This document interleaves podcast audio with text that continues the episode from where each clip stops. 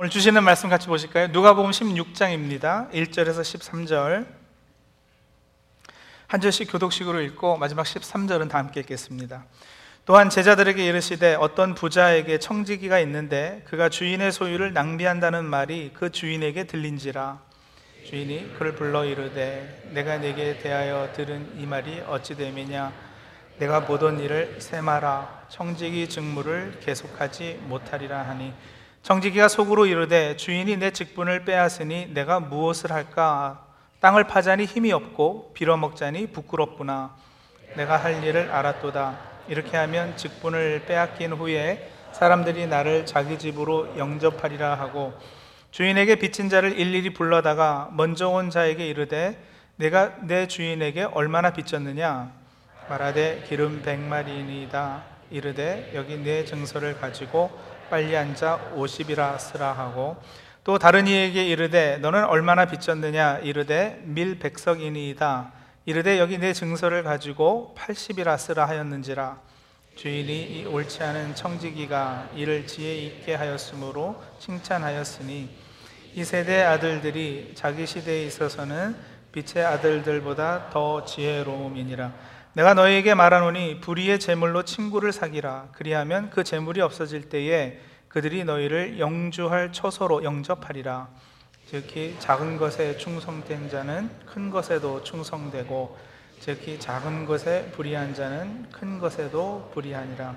너희가 만일 불의한 재물에도 충성하지 아니하면 누가 참된 것으로 너희에게 맡기겠느냐.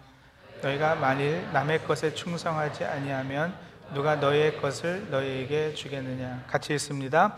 집 하인이 두 주인을 섬길 수 없나니 혹 이를 미워하고 저를 사랑하거나 혹 이를 중히 여기고 저를 경히 여길 것임이니라. 너희는 하나님과 재물을 겸하여 섬길 수 없느니라. 아멘. 비유는 사실 쉬워야 합니다. 어려운 말을 어린아이라도 알아들을 수 있도록 풀어서 익숙한 것에 빗대어 말하는 것이 비유 아니겠습니까? 그렇게 쉬워야 하는데 솔직히 오늘 우리가 읽은 이 비유는 누가복음 안에서도 가장 해석하기 어려운 난해 구절 혹은 난해 비유로 알려져 있습니다. 솔직히 누가복음뿐 아니라 모든 복음서에 등장하는 비유 중에서도 가장 해석하기 어려운 비유가 아닐까 싶습니다. 일단 이 비유를 예수님께서 들려주신 대로 정리하자면 이렇습니다. 어떤 부자에게 청지기, 관리인이죠. 관리인이 한 명 있었습니다. 마치 옛날 요셉이 보디발의 집에 가정 총무로 집안 모든 일을 맡아보았던 것과 비슷하다 이렇게 보시면 되겠습니다. 그런데 하루는 그 청지기가 주인의 소유를 낭비하고 있다는 소문이 주인에게 들린 거예요. 주인이 가만히 있을 리가 없죠. 청지기를 불러다가 아 이게 어찌 된 일이냐. 이게 이제 마지막 세미나 좀 끝내고 자네는 그만두게 이렇게 해고를 했어요. 파일 시킨 거예요. 청지기가 해고당하고 속으로 곰곰이 생각해보니까 큰일 난 겁니다. 땅을 파서 먹고 살자니 힘은 없고 어디 가서 구걸해서 먹고 살자니 부끄러워서 도저히 그렇게 못하겠는 거죠. 그러다가 한 가지 꾀를 낸 것이 이것인데 주인에게 그동안 빚진 사람들이 있었습니다. 그들을 불러서 주인의 빚을 탕감해 주는 거예요. 그럴 수 있는 권한을 이 청지기가 가지고 있었습니다. 그래서 예를 들어 주인에게 백만 불 빚진 사람을 불러서는 오십만 불 빚졌다고 서류를 다시 꾸미자. 아, 그런 거죠. 십만 불 빚진 사람은 팔만 불 빚졌다고 서류를 꾸미면서 빚을 줄여줘서 그렇게 탕감해준 액수가 사실 엄청난 액수가 된 거예요. 그러니 자기가 주인에서 쫓겨난 후에 혹시라도 이 사람들이 나를 자기 집으로 받아주지 않을까. 먹고 살게는 좀 해주겠지. 가는 게 있으면 오는 것도 있지 않을까. 뭐 이런 생각을 했다라는 겁니다. 자, 이게 비유인데요. 여러분, 이 청지기가 옳습니까? 옳지 않습니까? 예, 착해요? 아니면 불의해요? 불의하죠, 그죠? 그렇습니다. 아주 못돼 처먹었습니다. 주인을 속이고 주인 돈을 가지고 자기 유익만을 구하고 자기 살 궁리만 하는 친구잖아요. 거기다가 서류를 거짓으로 위조하기까지 하는 사기꾼이에요. 자, 그렇다면 성도님들, 예수님께서 이 비유를 다 말씀하시고 나서 결론과 적용을 어떻게 내셔야 했을까요? 지금 이 비유는 십육 장 일 절을 다시 가보시면 또한 제자들에게 이르시되, 이렇게 시작이 된 비유예요. 그러니까 제자들에게 들려주시는 비유입니다. 그러면 제자들아, 너희는 이 사기꾼, 이 질 나쁜 이런 놈같이 그러면 절대 안 된다.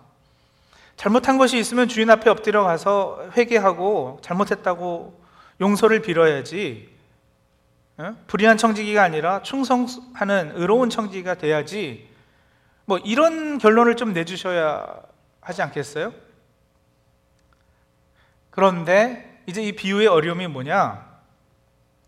자, 일 절에서 팔 절 전반부까지가 비유의 내용이고요, 팔 절 후반부에서 우리가 읽은 십삼 절 마지막 절까지가 이 비유의 메시지를 가지고 제자들에게 적용할 것을 말씀해 주신 부분으로 봅니다. 자, 팔 절 전반부까지만, 팔 절 전반부만 한번 좀 볼게요. 그러니까 여전히 비유에 속한 부분이에요. 주인이 이 옳지 않은 청지기가 이를 지혜 있게 하였으므로 칭찬하였으니. 자, 주인이 어, 어떻게 했다고요? 칭찬했다고요. 자기를 속이고 서류도 위조한 이 옳지 못한 청지기를 칭찬했어요. 그, 이제 막 꼬이기 시작하는 거예요, 그렇죠? 어려워졌습니다.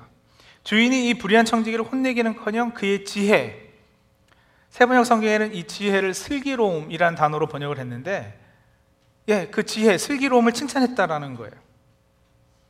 그리고 그 비유에 대한 적용을 예수님께서 어떻게 하고 계시느냐? 팔 절 후반부 적용 부, 부분부터요, 구 절까지만 일단 한번 볼게요. 팔 절 후반부에서 구 절입니다. 이 세대의 아들들이 자기 시대에 있어서는 빛의 아들들보다 더 지혜로움이니라.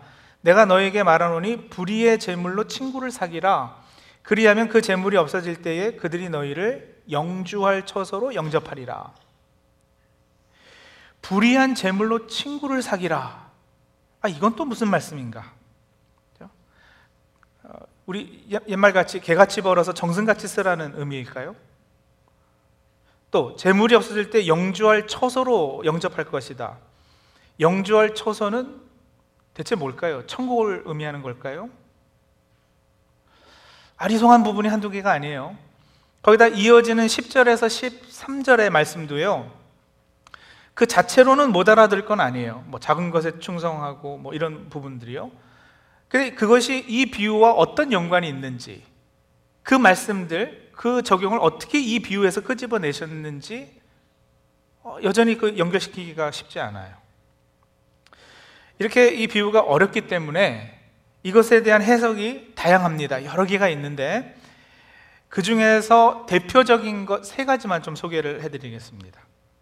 이 어려운 비유 해석에 대표되는 세 가지 해석. 첫 번째는요, 한국어 번역 성경 중에 여러분 현대어 성경이라는 것이 있어요.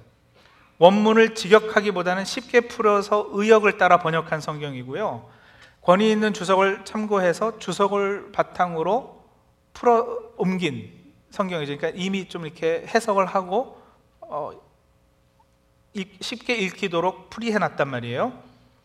이 현대어 성경이 누가복음의 이 불의한 청지기 비유 번역을 참 재밌게 해놓았는데, 팔 절에서 십일 절을 제가 현대어 성경 번역으로 읽겠습니다. 한번 보세요.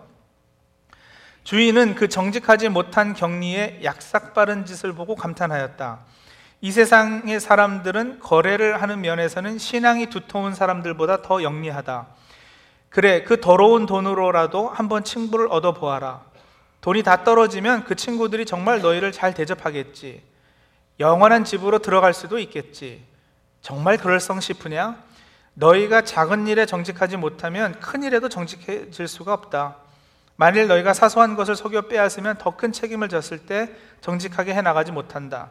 그리고 만일 너희가 세상 재물을 다루는데 신용을 얻지 못한다면 하늘의 참된 재물을 믿고 맡길 수 있겠느냐 해서요, 비유를 들려주신 후에 예수님께서 말씀하신 이 적용 부분을 예수님께서 반어법을 사용하신 것으로 번역을 했어요. 우리가 성경 읽다가 간혹 어려운 부분이 그거잖아요. 우리가 비디오하고 오디오 없이 지금 글만 읽고 있단 말이에요. 그러니까 이 글의 뉘앙스가 어떤지 잘 몰라요. 어디에 액센트가 있는지도 잘 모르는 거예요. 현대어 성경은 그런데 이 그 불의한 재물로 친구를 사겨라 는 그거를 명령조가 아니라, 그렇죠? 불의한 재물로 친구를 사귀어라, 명령조가 아니라 불의한 재물로 친구 어디 한번 잘도 사귀어봐라 로 비꼬아서 돈이 다 떨어져도 너희를 영원한 집으로 들여보낼 줄 것이다 가 아니라, 돈이 다 떨어지면 참 잘도 그 친구들이 너희를 영원한 집으로 들어가게 하겠네, 정말 그럴 것 같으냐, 그, 그럴성 싶으냐 그랬잖아요, 그죠? 이 멍청한 것들아, 이런 뉘앙스라는 거예요. 그래서 예수님께서 반어법으로 비꼬는 듯한 뉘앙스로 말씀하신 거로 번역을 해놨어요. 그렇게 해석하는 게 한 가지 방법이 있고요. 두 번째요, 또 다른 해석은요, 메시지 성경의 번역을 보면 팔 절 구 절을 이렇게 써놨습니다. 메시지 성경 팔 절 구 절이에요. 자, 여기에 놀라운 소식이 있다. 주인은 이 부정직한 관리인을 칭찬했다. 왜 그랬겠느냐? 그가 제 앞가림을 할 줄 알았기 때문이다. 세상 물정에 밝은 사람들이 이 점에 있어서는 법을 잘 지키는 시민들보다 영리하다. 그들은 늘 빈틈이 없고 온갖 수단을 꾀하며 수완을 발휘해서 살아남는다. 나는 너희도 그런 식으로 옳은 것을 위해 영리해지기를 바란다. 모든 역경을 생존을 위한 창조적인 자극제로 삼고 가장 본질적인 것에 너의 관심을 집중하여라. 그러면 너희는 선한 행동에 만족하면서 그저 그렇게 사는 것이 아니라 참으로 살게 될 것이다. 메시지 성경은 예수님께서 반어법을 사용하신 것이 아니라 주인이 청지기를 진짜로 칭찬한 것으로 그렇게 번역을 해놨어요. 칭찬한 것은 맞아요.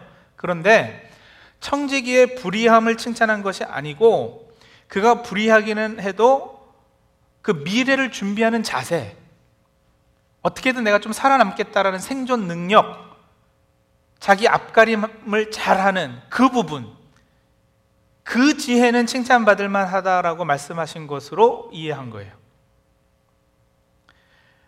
비록 그가 옳지 않은 방법으로 자기 살 궁리를 했지만 온갖 꾀를 부려 살아남지 않았느냐. 그런데 하물며 너희는, 제자들이요, 너희는 영원을 위해, 천국을 위해, 더 옳은 가치를 위해 무엇을 지금 하고 있느냐? 이렇게 물으셨다는 거죠. 영원한 가치 없는 내일을 위해 이 세대의 아들들, 이 세대의 아들들은 세상 사람들, 그 말이에요. 그들이 자기 시대에 있어서 그렇게 수단과 방법을 가리지 않고 열심히 사는데, 미래라 봐야 뭐 몇십 년이나 되겠어요. 근데 그 미래를 위해서 그렇게 열심히 준비하는데, 빛의 자녀들인 너희들은 영원한 가치 있는 것들을 위해 어떻게 그들만큼도 준비하지 못하는 삶을 살고 있느냐, 이게 따지셨다는 거죠. 주인은 불의한 청지기의 슬기로움을 칭찬한 것이지 슬기로운 청지기의 불의함을 칭찬한 것은 아니라는 것이에요. 그 차이를 아시겠나요? 예. 예를 하나 들어볼까요?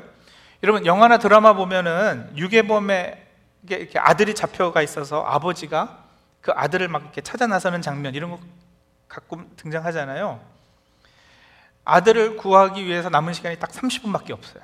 삼십 분 안에 유괴범이 요구한 돈을 가지고 어느 장소까지 가야지 돼요. 그러니까 이제 차를 운전해서 가는 거예요. 근데 여러분, 삼십 분밖에 안 남아서 지금 급한데 신호등 다 잘 지키고 스피드 리밋 잘 지키고 그러고 갈까요? 아니면은 빨간불 막 지나서라도, 스피딩 해서라도 어떻게든 빨리 가서 아들을 구해내려고 할까요? 무슨 일인지 아시겠죠? 빨간불 그냥 지나가죠. 스피딩 하죠. 삼십 가라는 데서 오십, 육십 달려요. 다른 사람들이 다칠 위험성도 있고 사고 위험도 분명히 있어요. 그런데 여러분, 이 영화를 보면서 저희는 그 아들을 구하고자 하는 아버지 마음과 동감하게 되고, 오히려 더 빨리 좀 갔으면 하는 막 그런 마음이 생기지 않아요? 스피딩하고 빨간 신호 지나치고 법을 어기는 것이 잘했다라는 게 아니고요, 그건 잘못하는 거가 맞기는 한데, 아들을 구하고자 하는 아버지의 그 간절함, 위험을 무릅쓰고 아들을 향해 달려가는 그 모습은 칭찬할 만한 거예요. 그렇게 이해하시면 될 것 같아요. 지금 이 비유에서 예수님께서는 제자들에게 이 불의한 청지기의 불의함, 그 이기적인 자세, 서류 위조함, 뭐 사기꾼 기질 그런 것을 본받으라는 것이 아니라 어찌되었건 그 미래를 준비하는 그, 그 지혜, 그거 하나는 참 본받을 만하다라고 하시는 거죠. 이 세대의 아들들이 자기 시대에 이 정도인데 하물며 빛의 아들들인 너희는 영원한 시대를 준비함에 있어 어떠해야 하겠느냐. 그렇게 물음으로 번역한 것이 메시지 성경 번역이에요. 세 번째, 또 다른 해석 하나가 더 있어요.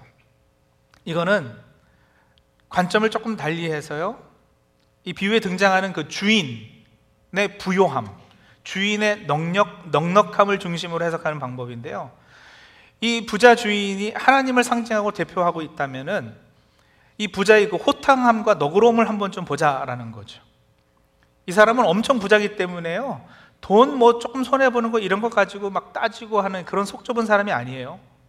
그리고 원래 이 부자가 원했던 것이, 의도했던 것이 뭐냐면은 자기에게 빚진 사람들에게 이렇게 너그럽게 좀 대해줘서 빌려 쓰고 갚지 못해서 억압당하고 스트레스 받는 거 이것 좀 풀어주는 거 이런 걸 좀 하기 원했는데, 자기가 부리던 청지기는요 그렇게 안 하고 오히려 거기서 자기 주머니 따로 챙기고 있으니까 주인이 화났다라는 거예요.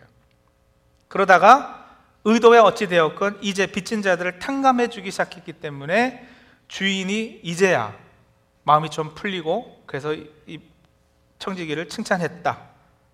본래 주인이 원했던 빚진 자들 탕감, 억압에서 자유케 해줌, 이게 가능했기 때문에 주인이 흐뭇해했다, 이렇게 해석하는 방법도 있어요. 이 세 가지 중에서 이 세 번째 방법은 적어도 제가 보기에는 조금 억지인 것 같아서 제일 덜 선호하는 해석 방법인데요, 어쨌든 이 세 가지 해석이 다 가능해요. 저는 그 중에서 말씀드린 대로 세 번째는 제일 덜 선호하고, 제일 선호하는 것은 두 번째 해석 방법이에요. 메시지 성경 번역대로. 근데 뭐, 뭐가 틀리다라는 얘기할 수 없어요. 그냥 다 가능한 해석들이에요. 자, 그런데 재밌는 것은, 재밌는 것은 이 세 가지 해석 중 어떤 해석을 택해서 본문을 이해하던 결국 결론은 같다라는 거죠. 결국은 같은 교훈에 도달해요. 그래서 어떻게 해석하든 틀리지는 않아요. 결론이 뭐냐? 결국 이거거든요. 마지막 절 십삼 절, 이게 결론이에요. 십삼 절 한번 우리 같이 한 목소리로 읽겠습니다. 집 하인이 두 주인을 섬길 수 없나니 혹 이를 미워하고 저를 사랑하거나 혹 이를 중히 여기고 저를 경히 여길 것임이니라. 너희는 하나님과 재물을 겸하여 섬길 수 없느니라. 네, 하나님과 재물을 겸하여 섬길 수 없다. 이게 이 비유의 궁극적인 결론입니다. 분명히 옳지 않은 청지기 비유를 통해 예수님께서는 아주 직접적으로 가깝게는 돈에 대한 교훈을 주신 것이 맞아요. 그러나 항상 그렇듯이 예수님께서 돈 이야기를 꺼내실 때는 여러분, 돈 이야기만 하는 것이 아니라 제자도를 말씀하시는 거거든요. 돈이 주인된 삶하고 하나님을 주인 삶은 삶하고, 이 두 가지를 가지고 이야기하는 거예요. 그리고 이 둘은 경쟁이 돼요. 이 자리에 앉아있는 그 누구도 솔직해지자면요 여러분, 돈하고 하나님은 주인 자리를 놓고 우리 인생에 있어서 다투는 경쟁 대상이거든요. 그래서 결론이 하나님과 재물을 함께 주인으로 섬길 수는 없다, 이 얘기를 하는 거죠. 현대어 성경같이 첫 번째 해석이요, 번역하고 이 비유를 이해했어도 결론은 세상 재물을 탐내고 그것으로 아무리 뭐 친구를 많이 사귀고 그래도 영원한 천국에는 못 들어간다. 영원한 가치는 물질로 사는 것이 아니다. 불의한 물질이라는 표현은 세상 물질을 뜻하는 유대인들의 표현인데요, 그렇기 때문에 세상 물질을 대하면서 정직해야 한다, 깨끗해야 한다, 그런 교훈이라는 거고요. 두 번째 해석이요, 메시지 성경같이 이해해도 세상 사람들이 그렇게 물질 사용해서 자기 앞가림을 잘하는데 너희들은 맡겨진 물질 관리에 있어서 얼마나 더 철저해지겠느냐. 철저한다는 것은 탐욕을 버리고 돈, 돈이 목적이 아닌 그저 수단을 삼고 돈을 뛰어넘어 하나님 나라를 우선시하는 삶의 방향성을 가지는 것, 그거죠. 우리가 늘 이야기하는 종말론적인 삶의 태도를 가져야 함을 말씀하시는 거예요. 하나님과 재물을 겸하여 섬길 수 없다. 심지어는요, 세 번째 해석이요, 주인이 진정으로 원했던 것은 빚진 자들을 탕감해 주시는 것이다 라는 메시지도 결국 하나님의 의로운 청지기로서 우리는 우리에게 맡겨진 물질을 가지고 정말 호탕하게, 너그럽게, 넓게 세상 끝까지 가서 억눌려 있는 이들을 풀어주고 자유케 하는 그런 구원 사역에 앞장서야 되지 않겠느냐라는 교훈을 얻을 수 있어요. 그래서 본문 해석의 방법이 어떠하든 결국 예수님께서 하시고자 했던 본 뜻은 그 참된, 참된 제자도에 관한 것, 그리고 소유보다는 존재 자체, 관계에 힘써야 된다 라는 그 메시지라는 거죠. 이 비유의 바로 전장 누가복음 십오 장은요, 여러분이 잘 아시는 잃어버린 양 비유, 잃어버린 동전 비유, 잃어버린 아들 비유가 나와요. 근데 여러분, 거기서 이 비, 그 비유들을 말씀하실 때 십오 장에서 듣는 대상은 바리새인과 서기관들이었어요. 근데 지금 십육 장은 청중이 누구라고요? 제자들이라고 그랬잖아요. 그래서 여러분, 대상이 다른 십오 장을 빼고 그 전하고 십육 장을 연결해 보면은요, 이게 아주 스무스하게 연결이 됩니다. 십사 장, 십오 장 빼고 십사 장 마지막 그 부분 한번 보시면은요, 그래서 십사 장 이십오 절 위에 가지고 계신 성경의 제목을 보세요. 뭐라고 되어 있는지. 그래서 제가 성경책 가지고 다니자고 그랬잖아요. 십사 장 이십오 절 위에 성경의 제목이, 제 거는 제자가 되는 길, 이렇게 나왔어요. 제자가 되는 길. 그 단락의 결론인 십사 장 삼십삼 절 보면은요, 읽습니다. 이와 같이 너희 중에 누구든지 자기의 모든 소유를 버리지 아니하면 능히 내 제자가 되, 되지 못하리라 하시고는 십오 장 건너뛰고 십육 장 비유, 오늘 본 비유가 바로 연결이 되는 거예요. 누구라도 자기 소유를 다 버리지 아니하면 내 제자가 될 수 없다 하시고는 하나님과 재물을 겸하여 섬길 수 없다 메시지가 쭉 이어지는 거죠. 그러면 십오 장은 앞뒤 문맥 상관없이 이곳에 잘못 삽입된 거냐? 아니요, 그렇지 않아요. 십오 장 잃어버린 양 비유 아시잖아요. 아흔아홉 마리를 들에 두고 잃은 것 하나를 찾기 위해 애쓰는 그 목자, 그분은 뭐예요? 소유보다 관계를 중요하시는 분이세요. 잃어버린 동전 비유도 마찬가지예요. 동전 하나 찾았다고 동네 잔치를 여는 것은 그 동전이 가졌던 상징성 때문인데, 제가 전에 한번 설교했죠. 약혼 기념으로 약혼자가 동전 열 개를 주는 풍습이 있었다고요. 근데 약혼 선물로 받은 거에서 동전 하나가 없어져 버렸으니까 얼마나 신경이 쓰이겠어요. 그걸 찾으니까 어떡합니까? 동전 하나를 찾았는데 온 동네방네 사람들 다 모아서 잔치를 벌여요. 돈보자는 약혼자와의 관계가 더 중심이에요. 잃어버린 아들의 비유요.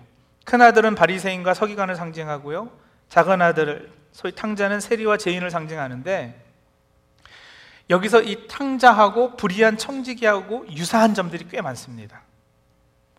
자, 부자 주인을 이 탕자 비유의 아버지라 생각하고요, 청지기를 탕자, 탕자라고 이렇게 빗대어서 생각해 보세요. 주인의 소유를 맡겨주었는데 청, 청지기는 다 횡령하고 낭비했어요. 아버지가 막내 아들에게 재산을 물려주었는데 그 아들은 집 나가서 다 낭비해버렸어요. 그러니까 그 탕자도 그 불의한 청지기도 물질 중심적인 사람들이었던 거죠. 아버지와의 관계 끊었어요. 주인과의 관계, 뭐 충성 이런 거 신경 안 쓰는 사람인 거예요. 그러다 한순간 모든 것이 다 사라질 때, 그렇게 얻었던 소유가 다 없어질 때 깨닫는 거예요. 아, 관계가 더 중요하구나. 탕자가 그거 기억하고 아버지께로 돌아오고요, 불의한 청지기는 세상 재물로 친구를 얻는 거예요. 자기를 살려줄. 그런 아들이 돌아왔는데 아버지는 두 팔 벌려서 받아주시고요, 그러한 불의한 청지기인데도 주인은 칭찬해주고요. 그런 유사점들을 중심으로 문맥이 십오 장에서 십육 장으로 자연스럽게 연결이 되는 거죠. 자, 정리하겠습니다. 여러분, 그러니 오늘 이 비유에서 말씀하시는 그 참 슬기로움, 지혜가 뭘까요? 세상 처세수를 말하는 게 아니잖아요. 그렇죠? 하나님과 그의 나라에 관해서 말씀하시는 거예요. 청지기가 모든 걸 잃었을 때 자기를 맞아줄 사람에게 최선을 다한 것처럼 제자들도 모든 걸 잃었을 때 받아주실 분, 그분에게 최선을 다해야 된다는 말씀이에요. 그분이 누구요? 그렇죠, 예수 그리스도. 그 관계에 힘쓰는 거, 그게 슬기로움과 지혜예요. 청지기가 청지기 자리를 잃는 것은 곧 제자들이 죽음을 만든다는 것과 같은 의미인데, 죽음에서 여러분 우리는 모든 걸 잃게 돼요. 우리가 가졌던 거 다 내려놓게 돼요. 그때 가서는 소유가 우리를 살려주지 못해요. 평생 노력한 모든 대상이 물거품이 되고 말아요. 그때 가서 우리를 지켜줄 것은 우리 주님 예수님과의 관계뿐이에요. 여러분, 돈이 사람보다 높이 평가되고 귀하게 여김을 받는 세상은 불의한 세상이 맞습니다. 도구로 사용되고 또 한순간 있다가 없어지기도 하는 그 재물이 군주처럼 높임을 받는 세상은 악한 세상이 맞습니다.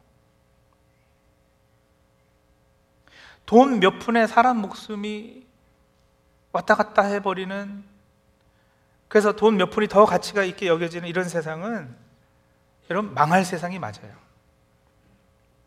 그런 세상에 우리가 살고 있는데, 이런 세상에 우리는 어떤 존재로 살아야 할까? 이 악한 세상에서 어떤 자세로 우리가 살아야 할까? 이 비유가 오늘 우리에게 도전하는 부분이에요. 돈은 물론 귀합니다. 필요합니다. 중요합니다. 그거 함부로 여기는 분은 아직 인생을 모르는 분이에요. 그러나 돈은 소비될 대상이지 숭배의 대상이 아닙니다. 오늘 이 비유에서 재물이라고 번역된 단어가 헬라어로 우리가 너무나도 잘 아는 그 만몬이라는 단어예요. 만몬. 돈이 숭배의 대상이 되고 우리 삶에 하나님보다 더 우선시하게 되면 그게 만몬이즘, 바알 숭배, 우상 숭배입니다. 우리 성도님들, 인생의 마지막 순간에 모든 것을 잃게 됐을 때, 그때 진정으로 나를 지켜줄 것, 나를 영접할 친구가 있으신가요? 그때는 십 불을 가졌던, 천만 불을 가졌던 아무런 차이가 없는 거 아니겠어요? 소유가 우리를 지켜주지 못해요. 다시 말해, 예수, 그분을 그리스도로 주님으로 믿고 따르고 계시느냐고요. 해고 통지를 받은 청지기와 같은 상황에 처해질 때, 그때 나를 영주할 처소로 영주, 영접해 줄 친구가 없으면 정말 낭패 아니겠습니까? 세상 사람들이 뭐 자신의 앞에 남겨져 있는 미래가 몇 년인지 모르겠어요. 십 년이든 삼십 년이든 그 시간을 위해서 정말 피땀 흘려 애쓰고 노력하지 않습니까? 어떻게든 먹고 살고 어떻게든 성공해 보려고. 근데 여러분, 그것 이상으로 우리는 과연 하나님 나라에 투자하고 영원한 가치 있는 것들을 위해 헌신하고 있는지.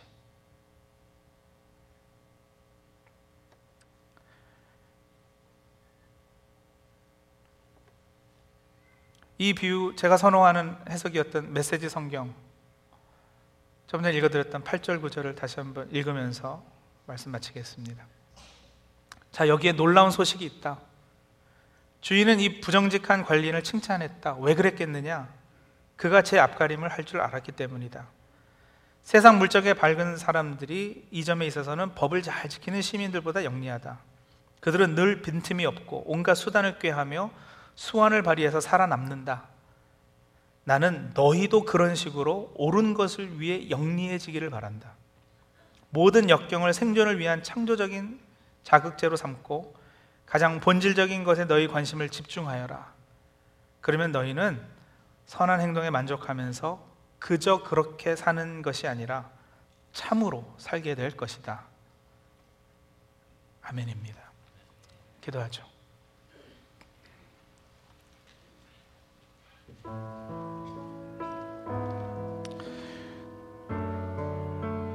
우리 자신에게 한번 질문하면 좋겠습니다. 나는 과연 지혜로운가? 슬기로운가?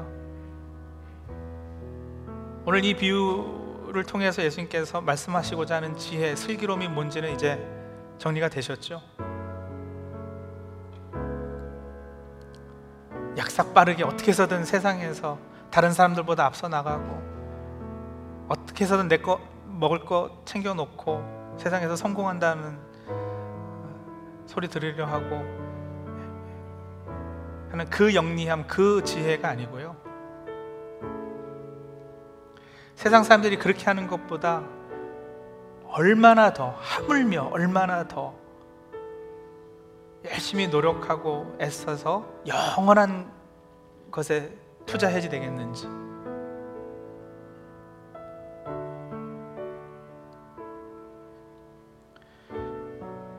바빠서 신앙생활 못해요. 그게 얼마나, 오늘 비유에 따지면, 비유로 살펴보면 참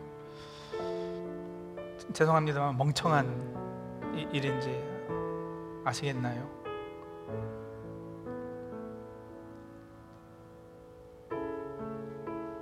가지고 가지 못할 소유를 위해서 돈 필요해요. 중요해요. 그러나 그게 우리를 영원까지 지켜주지 못해요. 우리 영혼을 책임 질 수 있는 것은 소유가 아니라 예수 그리스도, 그분과의 관계예요. 그 관계에 더욱 힘쓰는 삶을 살겠습니다. 그 부분에 있어서 참으로 슬기롭고 지혜로운 사람 되겠습니다.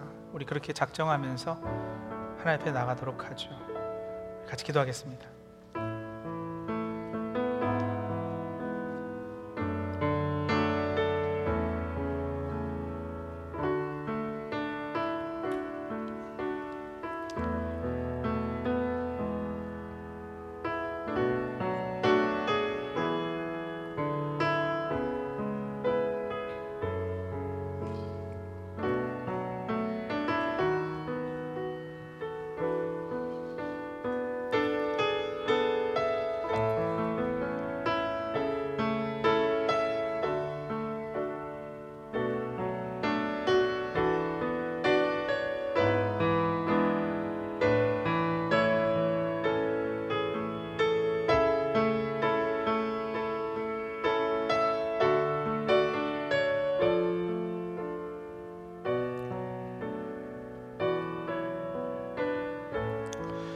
하나님, 참으로 지혜로운 사람들, 슬기로운 사람들 될 수 있도록 도와주시옵소서.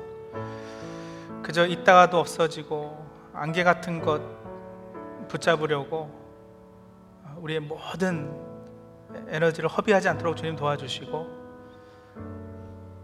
이 땅에 우리의 생명이, 호흡이 남아있는 한 하나님 나라 가치 위에, 영원한 것을 위해 더욱더 애쓰고 힘쓰고 그것을 위해 투자하는 저희들 모두 다 될 수 있도록 도와주시옵소서.